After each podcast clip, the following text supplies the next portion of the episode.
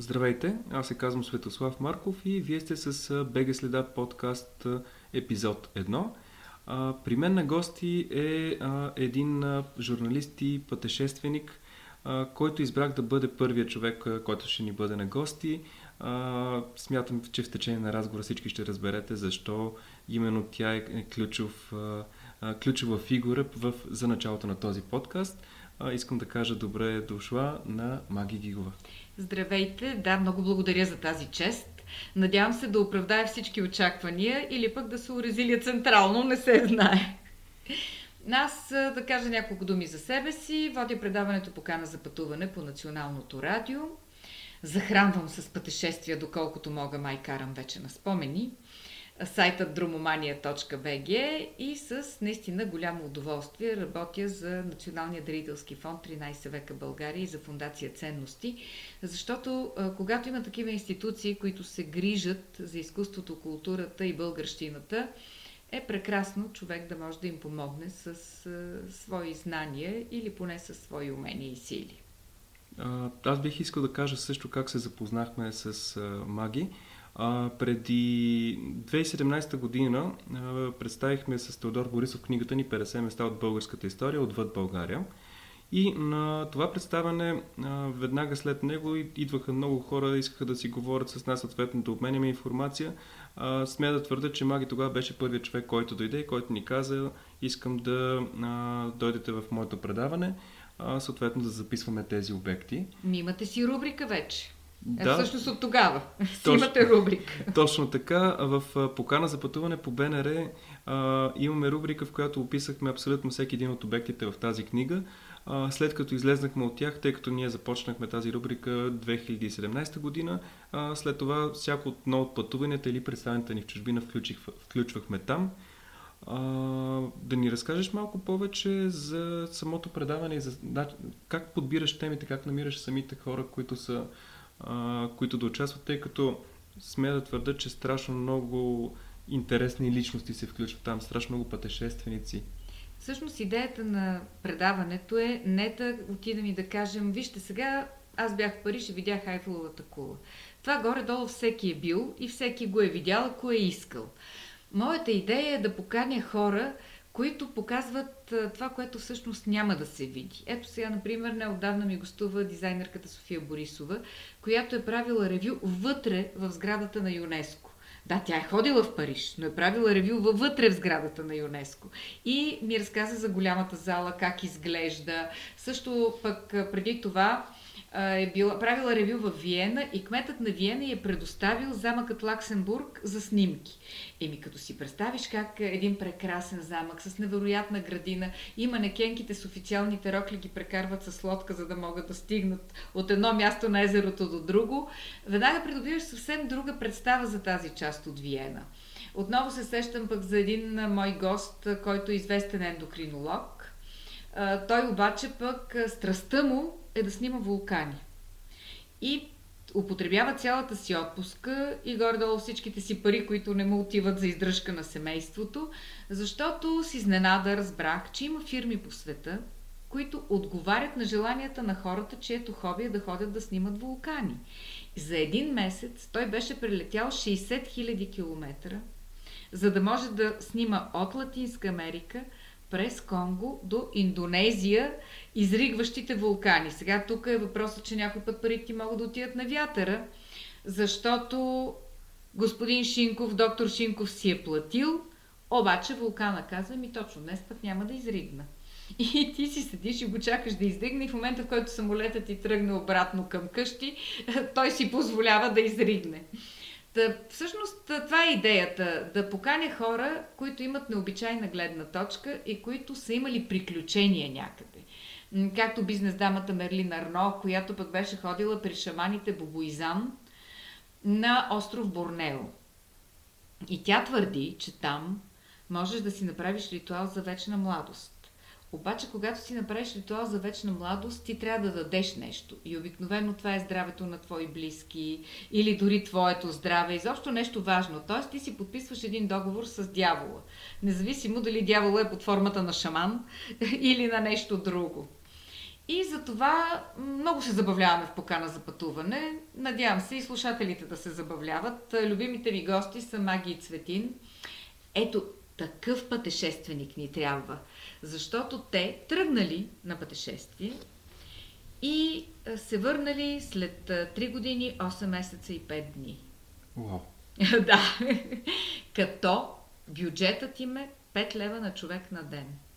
Те не ползват никакъв друг транспорт, освен автостопа и яхта стоп.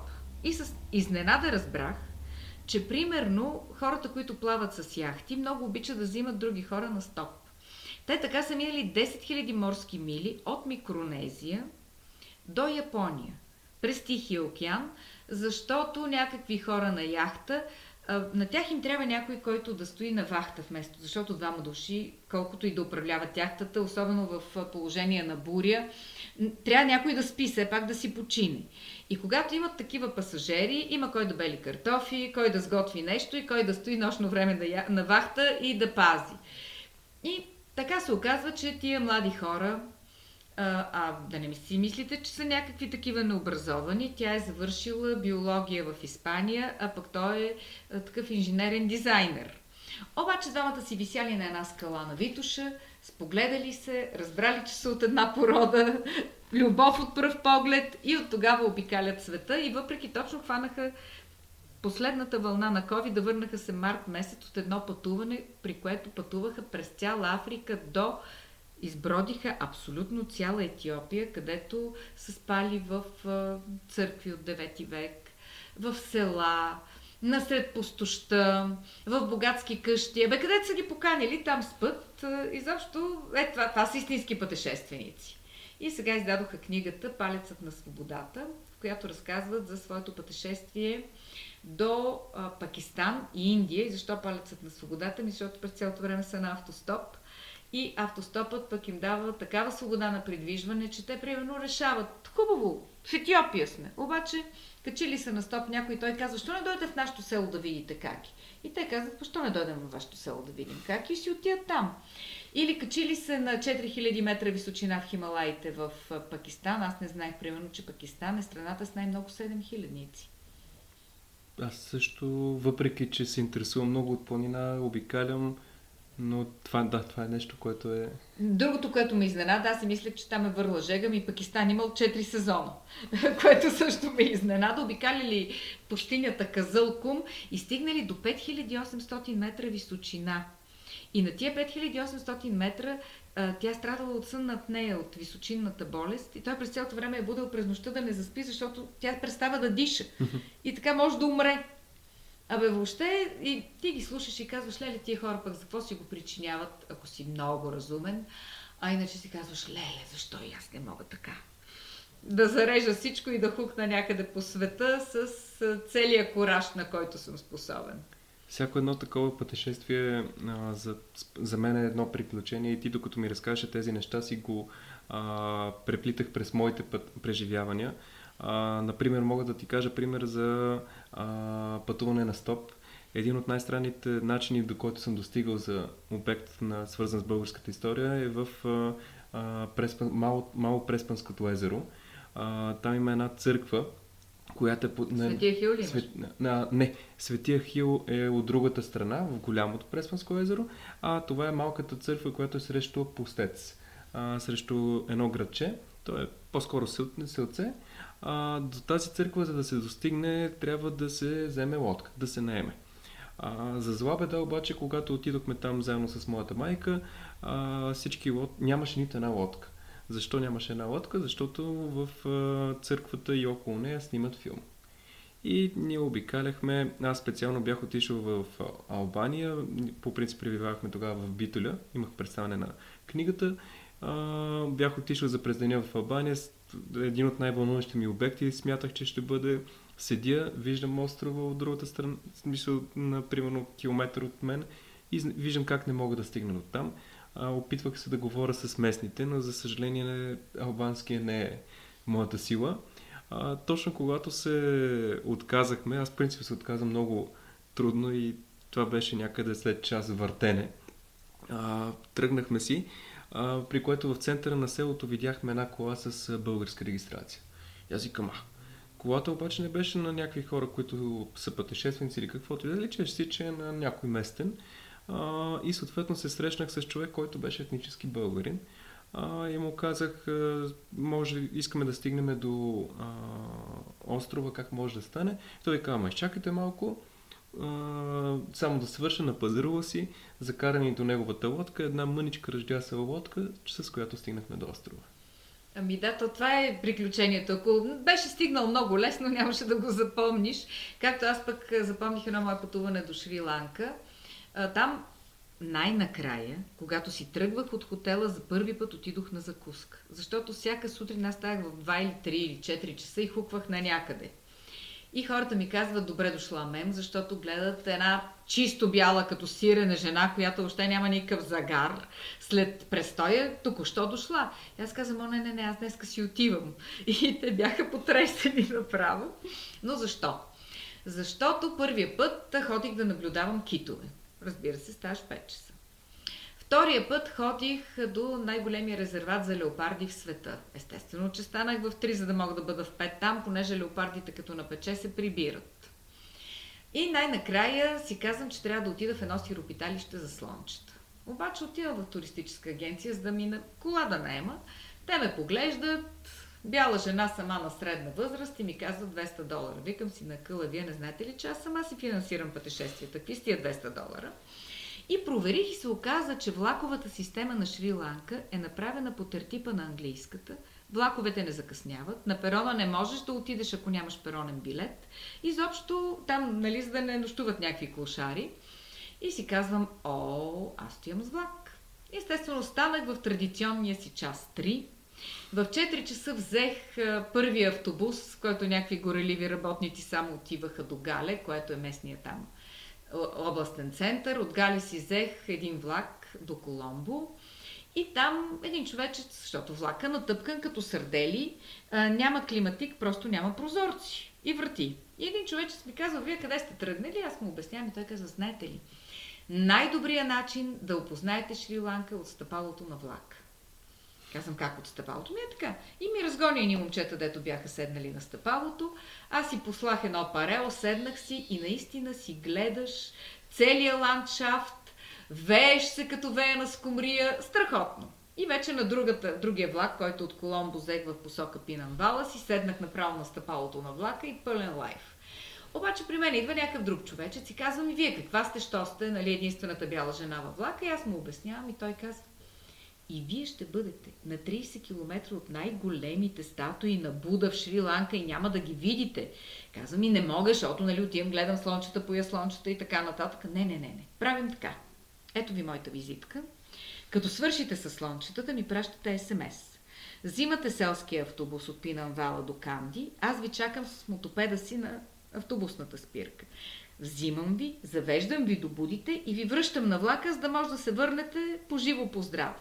Значи всеки нормален човек ще си каже, той сега ще ме ограби, кой знае какво ще ми направи. Ами нищо подобно. Отидох в Пинанвала, поих слончета, яздих слончета, храних слончета с биберон, с каквото се сетиш. Гледах водопоя на слоновете, което е изумителна гледка.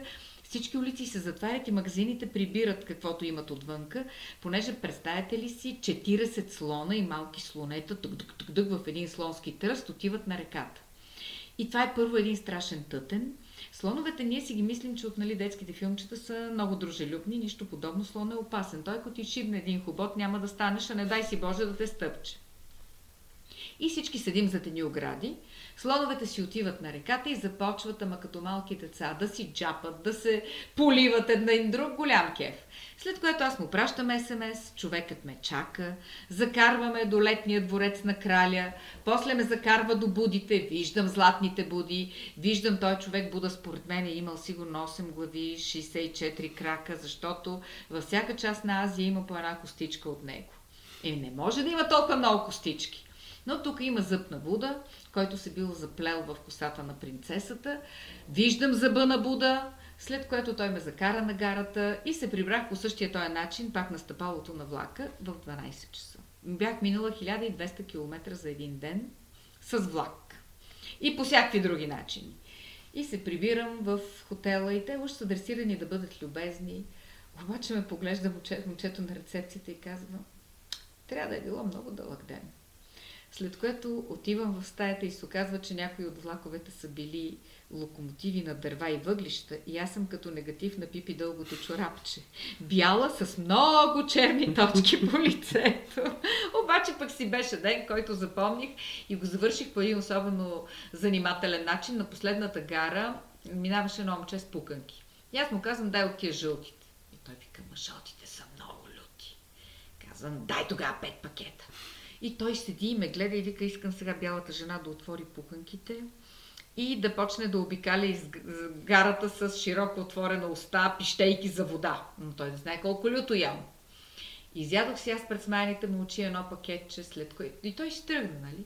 Качих се във влака и имах неблагоразумието да си потъркам очите. Е, такъв рев беше, направо си ревах до последната гара. Това, докато разказваше, направо си представях, пренесеме в а, в този влак и в а, това преживяване. А, между другото, там, това, което сме огледали по филмите за индийските влакове, два влака спират един до друг и хората си подават бухчи деца и най-накрая и те самите прескачат през прозорците от един влак на друг. Виждала съм го с очите си не само в Индия, оказа се, че и в Шри-Ланка. За влакове аз имам интересна история. Миналата година в Украина а, исках да отида. Това е един от обектите, които не успях да стигна, до който не успях да стигна. А, беше а, гробът на Ханко брат. А, ние бяхме в Запорожие. От Запорожие плана ми беше да отидем до Днепропетровск, който се намира някъде на 2 часа път, а, с влак и оттам да взема рентакар. И да, да мина 100 км. Гледайки го на карта си казах, о, 100 км нищо не е, супер близко е. А, качих, качихме се на влака. Билетите бяха от порядъка на 2 лева примерно и те казаха за първа или втора класа. Аз казах за втора класа, защото си мислих, че ще е нещо нормално. Е, в такъв влак не съм се качвал. А, значи, представи си а, дървени миндери, мисля, че трябва да бъде думата. А, абсолютно ни, нямаше ни, нито облегалки, а, нито нищо. А, отгоре, където е за багажа, пък имаше а, хора, които лежаха, които спаха, които си носиха завивки. Тоест, това не е нещо, което го правиха, а, защото са си изморили. Целенасочено беше търсено. И а, в продължение на 2 часа ние седяхме на тези дъски. А, вътре имаше палитра от а, ухания, тъй като това беше лято. А, влака със сигурност няма, а, нямаше и а, климатик.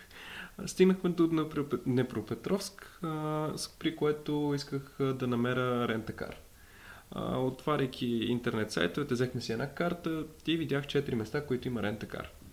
Стигнахме до всяко едно от тях. Всяко едно от тях а, вече беше нещо друго.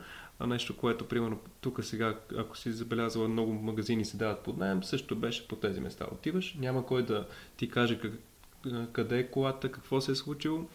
А, чак към 2 часа открихме един рентакар в един а, мол в края на града и тръгнахме. А, ако пътищата, които, например, тук си, тук ние се оплакваме колко са ни зле пътищата, то след моето каране там, а, вече тук си карам абсолютно спокойно, не се нервирам, не мисля дали ще ми се щупи колата, а, просто защото по-ужасни пътища, сме твърда, не съм карал. А, особено когато колата е нова а, и не е моя. А, ние карахме, стигнахме 80 км минахме а, при което постоянно се чуваше как задира колата, как а, аз карах на първа, на втора 80 км за 3 часа, без да преувеличавам. Оставаха ни 30 км, а, при което усетих как нещо, колата не се движи както трябва. А, видяхме как ще стане тъмно и решихме, че за съжаление няма да можем да посетиме а, гроба на Ханко брат. А, върнахме се на обратно още 3 часа а, това не е, и то това е, не е нито магистрала, нито как... Мисля, представи си едно море, а, едно море от пръст, което има чат-пат асфалт. И най-интересното нещо е, че хората караха супер бързо. Аз наистина не знам тези коли. Ако има реклама за здравина на колата, това трябва тя трябва да се снима в а, Украина. А, просто беше страшно интересно и Извинявай, че малко така ти отнемам думата, но да ти разкажа Не, нещо, много интересно. нещо, което се сетих докато ми разказваш точно за а, страха да се качиш при някой. А, вечерта се върнахме в Запорожие и сутринта трябваше да летим обратно към Истанбул. Това ни беше полета. А, при който аз казах на моята приятелка, а, знаеш ли, че в Запорожие се, а, не, ние не успяхме да отидем на гроба на Ханк обратно, пък в Запорожие според някои от проучванията се е намирал гроба на Хана Спарух. Да, да ходим пък на гроба на Хана Спарух.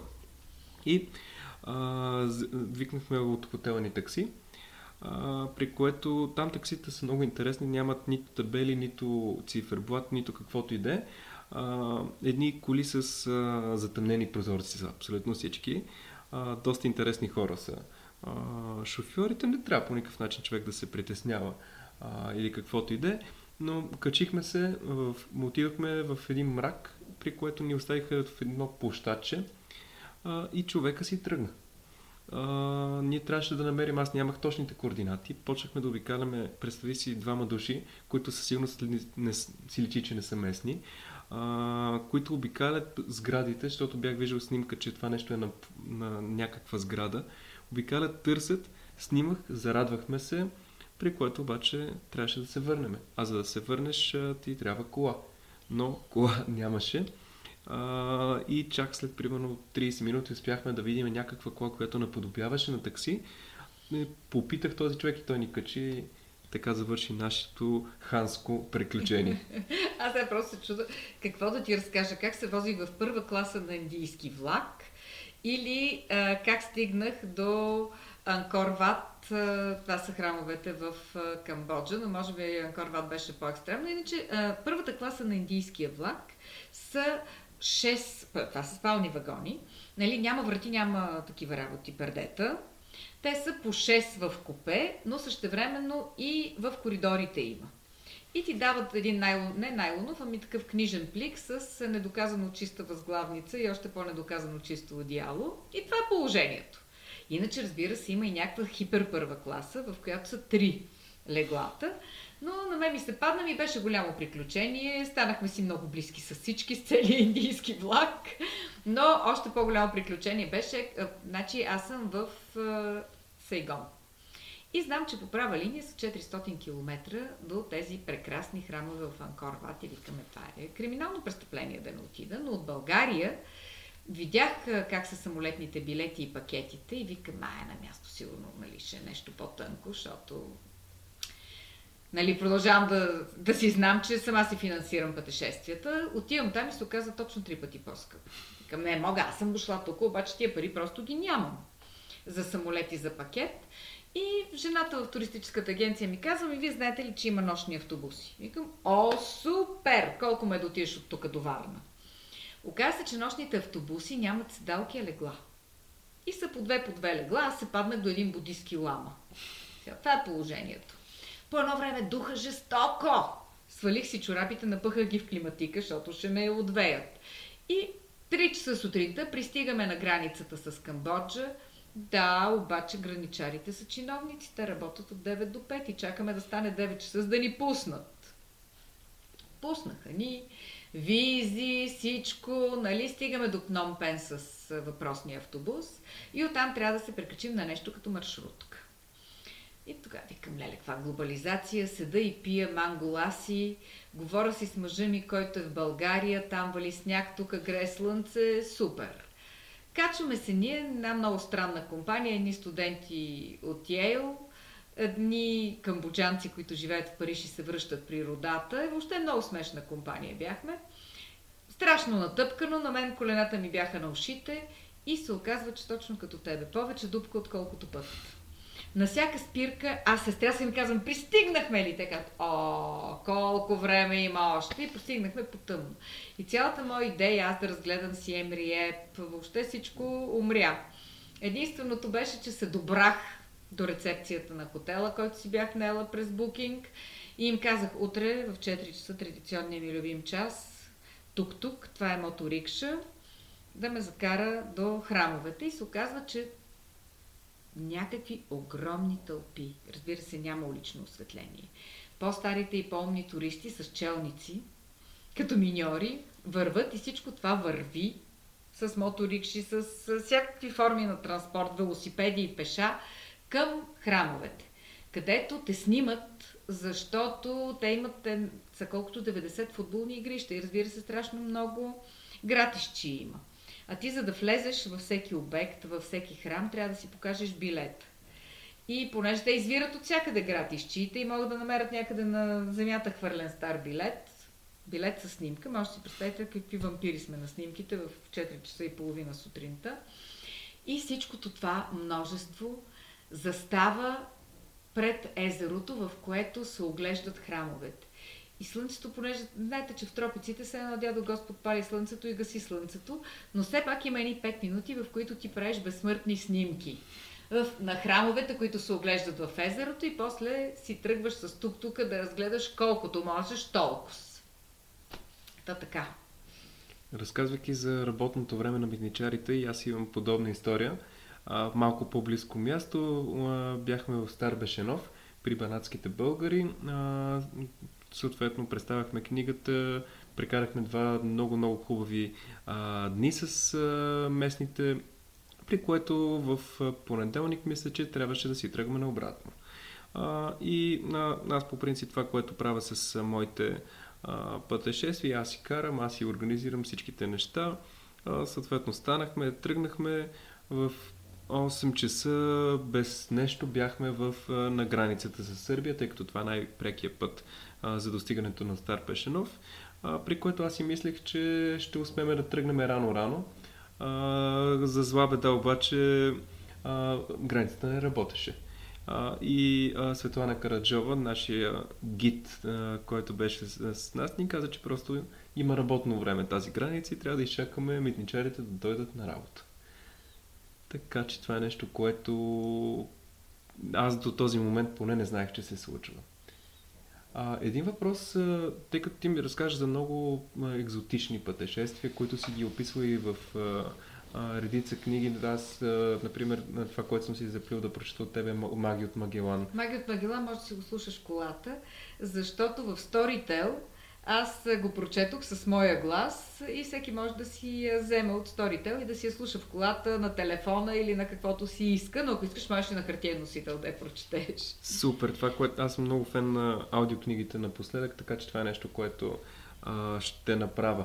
А, в тази връзка ти а, си обикаля страшно много страни. Колко се наброи? 90, крайно недостатъчно според мен. До 200 трябва само covid да свърши. Сега презареждаме, да. поне аз така го а, възприемам. А, обикаляйки в тези места, ти си срещала страшно много различни хора. Може ли да ми кажеш някой обект, който, примерно, би е свързан с българската история или пък някой човек, с който си се срещнала? О, навсякъде винаги търся нещо българско да има. И, например, в Тунис ми беше много приятно, като ми кажеха, ето това шосе тук са го строили български инженери в 60-та година и не е мръднало да речем. Или, примерно, като отидеш в Индия и всеки казва, о, да, да, да, България по времето на Индира Ганди бяхме много близки. И аз си казвам, Боже Господи, аз мисля, че тия хора изобщо не знаят къде е България. Например, там много бях изненадана в щата Гуджарат, всички си купуваха като бесни някакви шевици, везма и прочие. И казват, ти що не си купуваш? Казвам, извинявайте, обаче бабите на площад Александър Невски продават абсолютно същите. И се оказва, че и там розата е основна. Въобще всички тези сакрални шевици, които ние закодираме, ги има и там. Аз започнах да си мисля, че са изключително прави тия учени, които твърдят, че прабългарите са племе, което е тръгнало от Индия и там, съприкосновявайки се с тия диви племена в пустинята Куч, установих, че наистина много си приличат. После думата за сапун е същата, за чесън, да, която е много интересна, но най-много думи се оказва, че има от персийски язик в български. Ама това чадър чекмедже. Е, такива неща, които патладжан, ние си мислим, че са дошли от Турция, да. те всъщност са дошли от персийски язик и аз ги гледах, те са поне 40. И то тия, за които аз се сещам. Например, обичам много, като отида някъде и намеря българската следа, някак си да си намеря и хора, с които да си приказвам на тази тема. А, ние даже преди малко си говорихме за Сашка Журков, една българка, която живее точно 50 години, ако не и повече в Виена. обаче тя не спира да се занимава с български дела. Например, тя от нея първо научих, а после пък вече написах и в книгата си статия за нея. Люба Велич. Значи, това е първата и последна певица, за която щат Сопера е пуснала черни знамена при смъртта и състояли три дни. Люба Велич, тя ме води на гроба в централните виенски гробища на Люба Велич, на който винаги има свежи цветя, защото племеницата и от Австралия дава на някаква фирма пари, просто на всеки три дни да сменят цветята. та, Люба Велич е, според мен, абсолютно незаслужено непозната в България като име и като певица. Просто не мога да си представя, че не я познават, защото а, през 30-те, 40-те и 50-те години на 20 век за нея тя е диктувала модата в операта. Тогава не е имало реалити звезди и холивудските и оперните звезди са били горе-долу на едно и също ниво. Например, Мария Калас е подала молба да бъде приета, да бъде назначена в Метрополитен. И директора на Метрополитен е казал за какво ни е Калас, като си имаме Велич. И гъркинята, понеже е амбициозна, подава иск в съда, за да докаже, че е по-талантлива от Велич и губи делото. И това никой не го знае. Всеки знае Мария Калас, а пък само примерно в Германия, в Штатите, в Англия знаят коя е Люба Велич, обаче в България не. Има само един запис в Българската национална телевизия. А пък тя, в, тя е диктувала модата до толкова в целия музикален свят, че си е позволила да пее Аида с огнено-червена коса. Пък всички знаят, че Аида, нали, египтянката си ходи с черна перука. Или а, когато е танцувала в Говен Гарден, нейната коронна роля е била в Саломе, танца на седемте вуала. Тя пее и танцува. И танцува нещо, което твърдят, че всъщност тя е измислила стриптиза.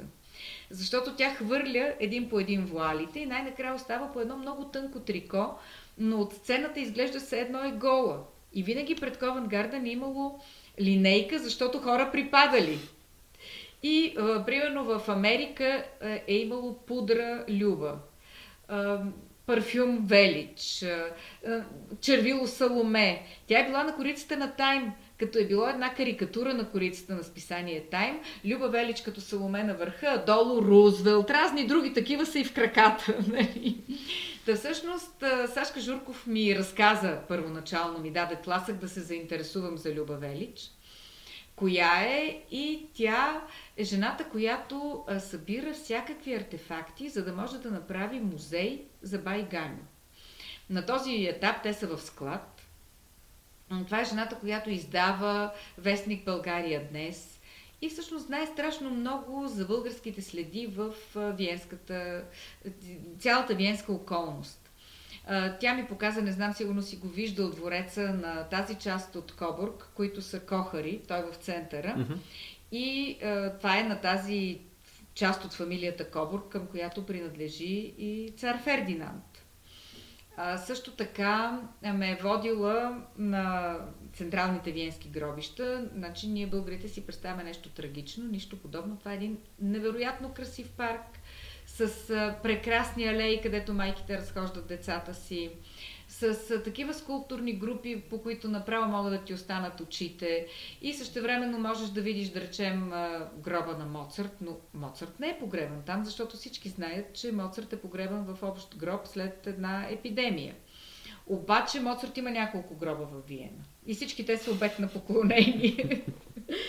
Та тя ме заведе на гроба на капитана на кораба Радецки който много добре си е живял след отнемането на кораба Радецки. Даже е станал интендант на всички кораби, които са плавали по Дунав от Австро-Унгарската империя. И наистина е той един скромен паметник, но е хубаво да видиш нещо свързано с България. Там, освен гроба на Люба Велич, който е в същите централни виенски гробища. И с Сашка съм имала, може би, най-голямото приключение в Виена. Извадихме Байганю, книжката Байганю, и тръгнахме по всички адреси на Бай Ганьо в Виена. И се оказва, че повечето от тях съществуват.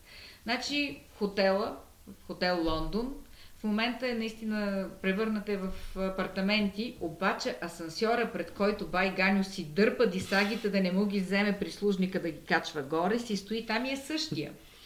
Там е гръцкото кафене, което е с същите мебели от преди повече от век. Отсреща е Грихенбайзел, гръцката църква, където Бай Ганил преди да отиде да продаде мускалите, колкото и да е пестелив, отива пали свещица пред, пред Господ, за да има добра сделка. А, после ходихме в кафене Аида, където щипа касиерката. А, за жалост, кафенето Аида, което е било точно пак с старите мебели, с тия дървените стойки, на които са слагали вестниците, са го превърнали в една ужасно бездушна италианска сладкарница за сладолет. Но пък замяна на това съм Голдене Бехер, където е другата сладкарница, в която се събирали българи, а, си е същата в една старинна сграда и който пък много го влече, може да завие за тъгъла, да отиде в един хотел, където срещу 50 долара може да свири на пияното на Вагнер. Разрешава. 50, стига да може да свири, де. Не, не го дават на всеки. Първо питат, можеш ли да свириш, а не котешкия марш с един пръст. И м- най-накрая отидохме, разбира се, на опера, за да установим, че Бай Ганю, колкото и да е бил скрънцъв и колкото и да е се опитвал да измуфти, а, очевидно е искал да се развива. Защото в нашето съзнание той е някакъв чичка, валчест, а всъщност Ганю Сомов го описва Алеко Константинов като 30 годишен млад мъж. И са му викали Бай от уважение. Значи Бай Ганю отива да гледа Пупен Фери. Всички знаят колко са скъпи билетите в Виенската опера. Обаче той решава да отиде да гледа кукленската фея, защото иска да се образова. Нищо, че се разгърдва там и цялата опера му се смее. Важното е, че е имал желание да, да се докосне до културата. Или пък в прочутата баня, за жалост, тя изгорява при един пожар в началото на 90-те години. София, София Зелен. Също това са били зали. През зимата са били басейни с баня, а пък през лятото там са, басейните са ги покривали и са играели представления. И а, тези ложи, в които хората са се събличали, по другото време са гледали представленията.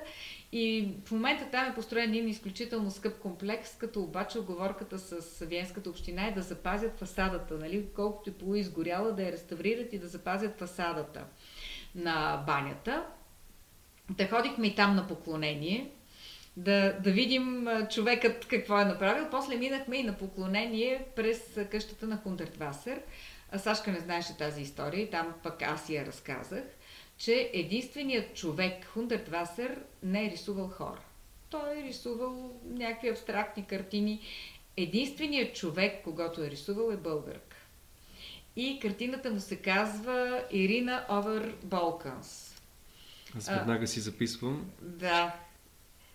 Като отидете на къщата на Хундердвасер, тя е съвсем в центъра и е един от много големите туристически обекти, защото а, тя няма нито един прав ъгъл, а, нито един еднакъв прозорец. И самия Хундердвасер, като са го питали, той казал, че острите ъгли носят агресия. Той е обичал заоблените неща. И когато го питали, добре, сега ще ходи с различни чорапи, той казал, защо не? Та, а, то, може би Ирина Малева е голямата му любов, защото той страшно много искал да се ожени за нея. Но майка и голямата актриса Ирина Тасева от Народния театър била много против, защото възрастовата им разлика била огромна, но Ирина Малева тогава отива да се запознае с него от позицията на ами тя, ето пак е нещо, което ние не знаем. Тя е играла в четири филма на Фелини. Тя точно това казва Фелини, като си те хареса и почва да те снима. А пък Джулиета Масина я харесва, тя е била на 14 години, Джулиета Масина я харесва в един студентски спектакъл в Рим и казва на мъжа си, да, да го пробваш това момиче, да го видиш как е. А, след което тя се явява на прослушване, или както сега е модно да се казва кастинг, за Венецианския търговец. Това е филм с Орсън Уелс. И тя играе Джесика, тя играе главната роля, дъщерята на търговеца. Та отива, звъни на вратата от Хундертвасер и една много ефектна такава жена. Казва, добър ден, здравейте. И тя се представя и казва, нали, журналистка съм, тогава пишела е за едно италианско списание, понеже говори много езици. И влиза и гледа картини. И казва, някакви хубави картини. И ефектната жена казва, ми, на дядо ми са. И тя каза, знаете ли, аз рисувам с цялото нахалство на младостта, защото всъщност тя е учила всякакви изкуства, но главното е било рисуването. Да. И се оказва, че ефектната жена е Палома Пикасо. но, както и да е, запознава се Ирина с Фриденс Райх Хундертвасер и след една седмица Палома Пикасо вече не живее там, там живее Ирина Малеева. и тяхната връзка наистина е доста дълга, десетина години. Така че имаше и българска следа и при Хундертвасер в Виена. Значи ти за пореден път доказваш а, това, че за тези обекти трябва да се говори и най-ценното нещо е когато говориш с някой, а, защото аз не, бях, не знаех за нито един от обектите, които ми разказа. А пък си мислих, че знам, тъй като доста време се интересувам точно от българските следи. А, например, в Виена мога да ти кажа, че аз бях там декември. Декември бях в Братислава. А, в събота си скролвах на телефона, гледах си на социалните мрежи и видях как в този ден е открит паметник, е открита плоча на Гена Димитрова. Нещо, което веднага когато го разбрах, реших да го посета. Взех си рейса. Рейса от между, а, между Братислава и Виена струва нещо от порядъка на 6-7 евро. 40-50 минути няма и толкова. А, нямаше къде да се ставя куфара, тъй като летях. И с едно куфърче пърпорех по улиците, съответно стигнах до а, къщата, в която е живяла тя а, което пък се намира в непосредствена близост до а, а, мястото, където тя е ходила на репетиции, съответно където е бил а, където е била основната нейна сцена. А, така че това са още нови обекти. Ти сега ми каза и а, нови хора, които със сигурност а, ще включа, а, защото тези неща трябва да се знаят и това е според мен начина по който да се разпространява. Мисля, че Сашка е най-подходящия гид в Виена, когато става дума за Байганю, а още повече, когато става дума за Любавелич, защото тя прави конкурс. Представете си, самотна българска пенсионерка в Виена успява да организира конкурс международен, с международно жури от е, оперни певци от цял свят.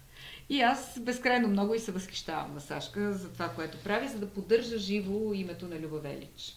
Такива хора трябва да има повече. Това, което аз също се убедих при пътуванията ми, е, че във всяка една от тези общности има един а, човек, който е двигател, един човек, който движи другите а, и който реално помага тези неща да не се забравят.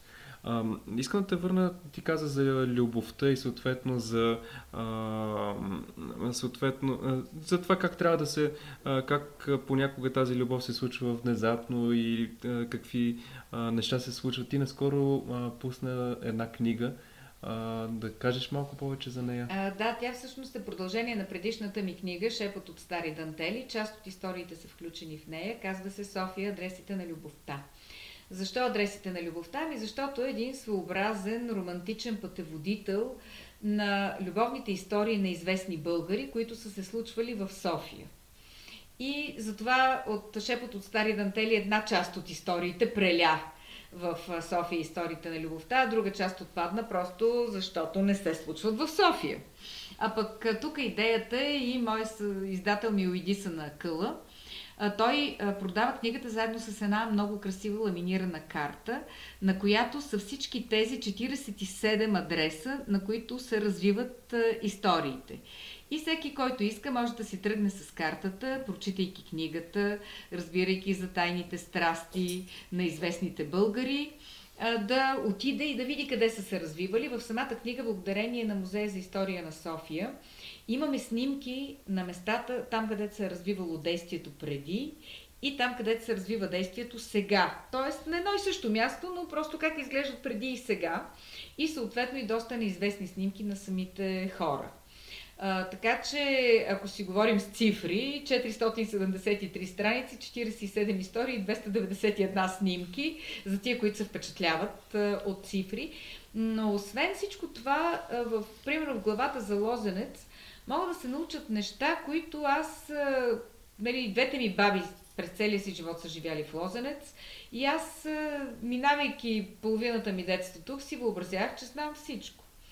И се оказва, че, например, в Лозенец има рано християнски мавзолей, който е открит от Богдан Филов и една част от него, за жалост, е в основите на един блок, защото 90-те години са били доста вълче време, но другата част си стои и е заградена с една телена ограда и всеки може да отиде да го види.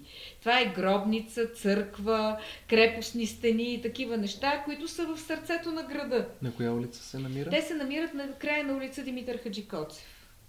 Другото, което е, дядо Славейковите дъбове.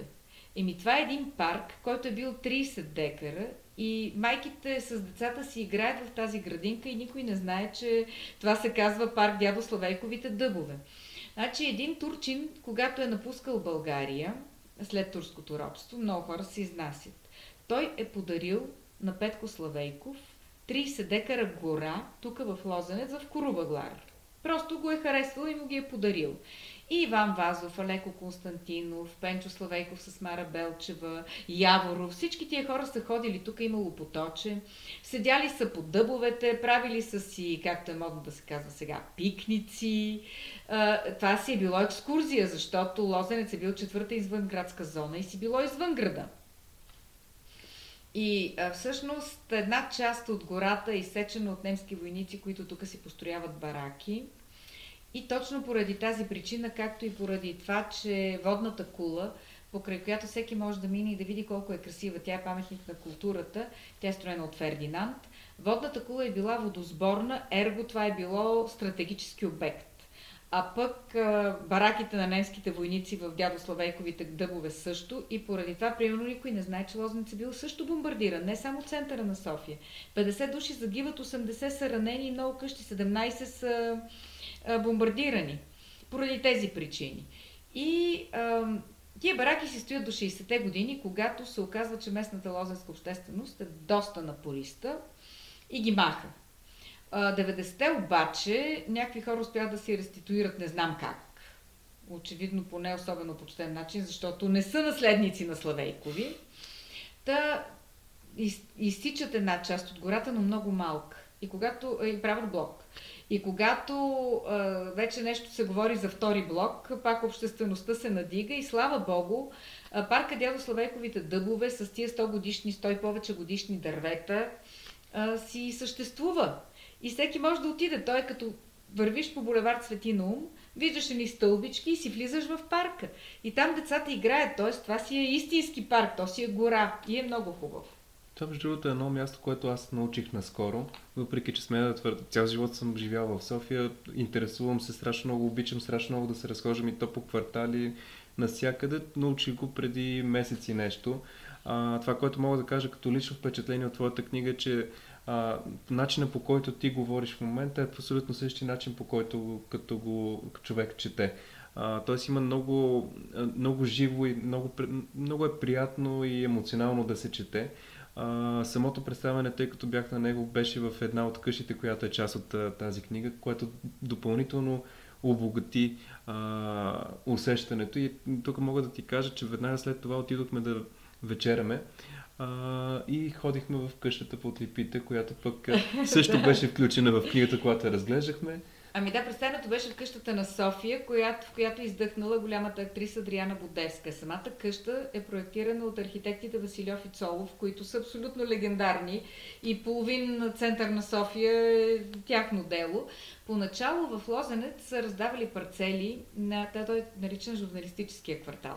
На писатели, журналисти, актьори, музиканти, давали са им по... Вижте сега, 25-та година, това е извън градска зона. Обаче тогава главен архитект на София е Силимински, чието род е крил Левски. И вижте какво казват прави той. Може или продават, или раздават на заслужили, като Кръстю Серафов да речем, парцели по 800 квадратни метра. В тях ти си задължен да построиш 250 квадрата, не повече по никакъв начин. Трябва задължително да има двор и двора да е облагороден. И ако не построиш до 5 години поне 100 квадрата, ти го отнемат мястото, което са ти подарили. Тоест, те още тогава са мислили как да, да бъде красив, да бъде китен квартала. И ето, например, на улица Архитект Миланов, на времето се е казвала Мусул, там е бил разсадникът на Антон Краус, който е бил шеф на, всъщност, главен озеленител на Фердинанд. И от него всички комши са ходили по комшийски да кажат, тя дай се едно клонче или еди какво си. И всъщност тия красиви стари оцелели дворчета в Долен Лозенец са оттам. Иначе под липите пък е, тя е, тя е всъщност една сграда, която си е построил генерал Стефан Ташев, герой от войните. Установила, че генералската пенсия не му стига да си храни семейството. Тегли кредит и прави долу ресторант на втория етаж живее семейството, на третия дава под найем мансардата. И ресторанта го кръщава Селект. И естествено, жените от целия квартал са знаели къде си търсят мъжете. Цялата тук столична артистична бухема се е събирала, идвал е много често и цар Борис, пиели са карабонарско вино, цар Борис даже каквото е наловил като дойде от лов, мята там примерно три гъски или няколко път пъдъка и казва на готвача сготви ги. И в един момент Елин Пелин казва, бе, какъв е то селект, бе, вижте как охая налипи. Да го кръстиш под липите. И на другия ден генерала сменя табелата и от тогава, това е 28 година, го построява, от 28 години това нещо се казва под липите. Слава Богу, че е така малко е позападнал ресторанта, обаче пък е хубав. Но все още го има. Да, има го и слава Богу. Супер. Направо, като ми разказваш ми да сега, като си тръгна, да не си тръгна с колата, да си тръгна пеша по улиците. А, много искам да ти благодаря за разнородните истории, които ни, разкажи, които ни разкази, съответно за всяка едно от местата, не само в България. Ето в този разговор аз открих още две места, които ще включа и две личности, които ще а, опиша в а, сайта ни. А, за последно искам да те попитам, сега в тази ти си човек, който според мен не обича да стои на едно място, обича да пътешества, да се движи, да прави неща. Как ти се отразява сегашната обстановка? Ами откривам България. И съм много щастлива на такива места, в които никога не бих отишла иначе. А също време откривам и Витуш. Вървим с кучето по Витуша, тя щастлива, аз щастлива.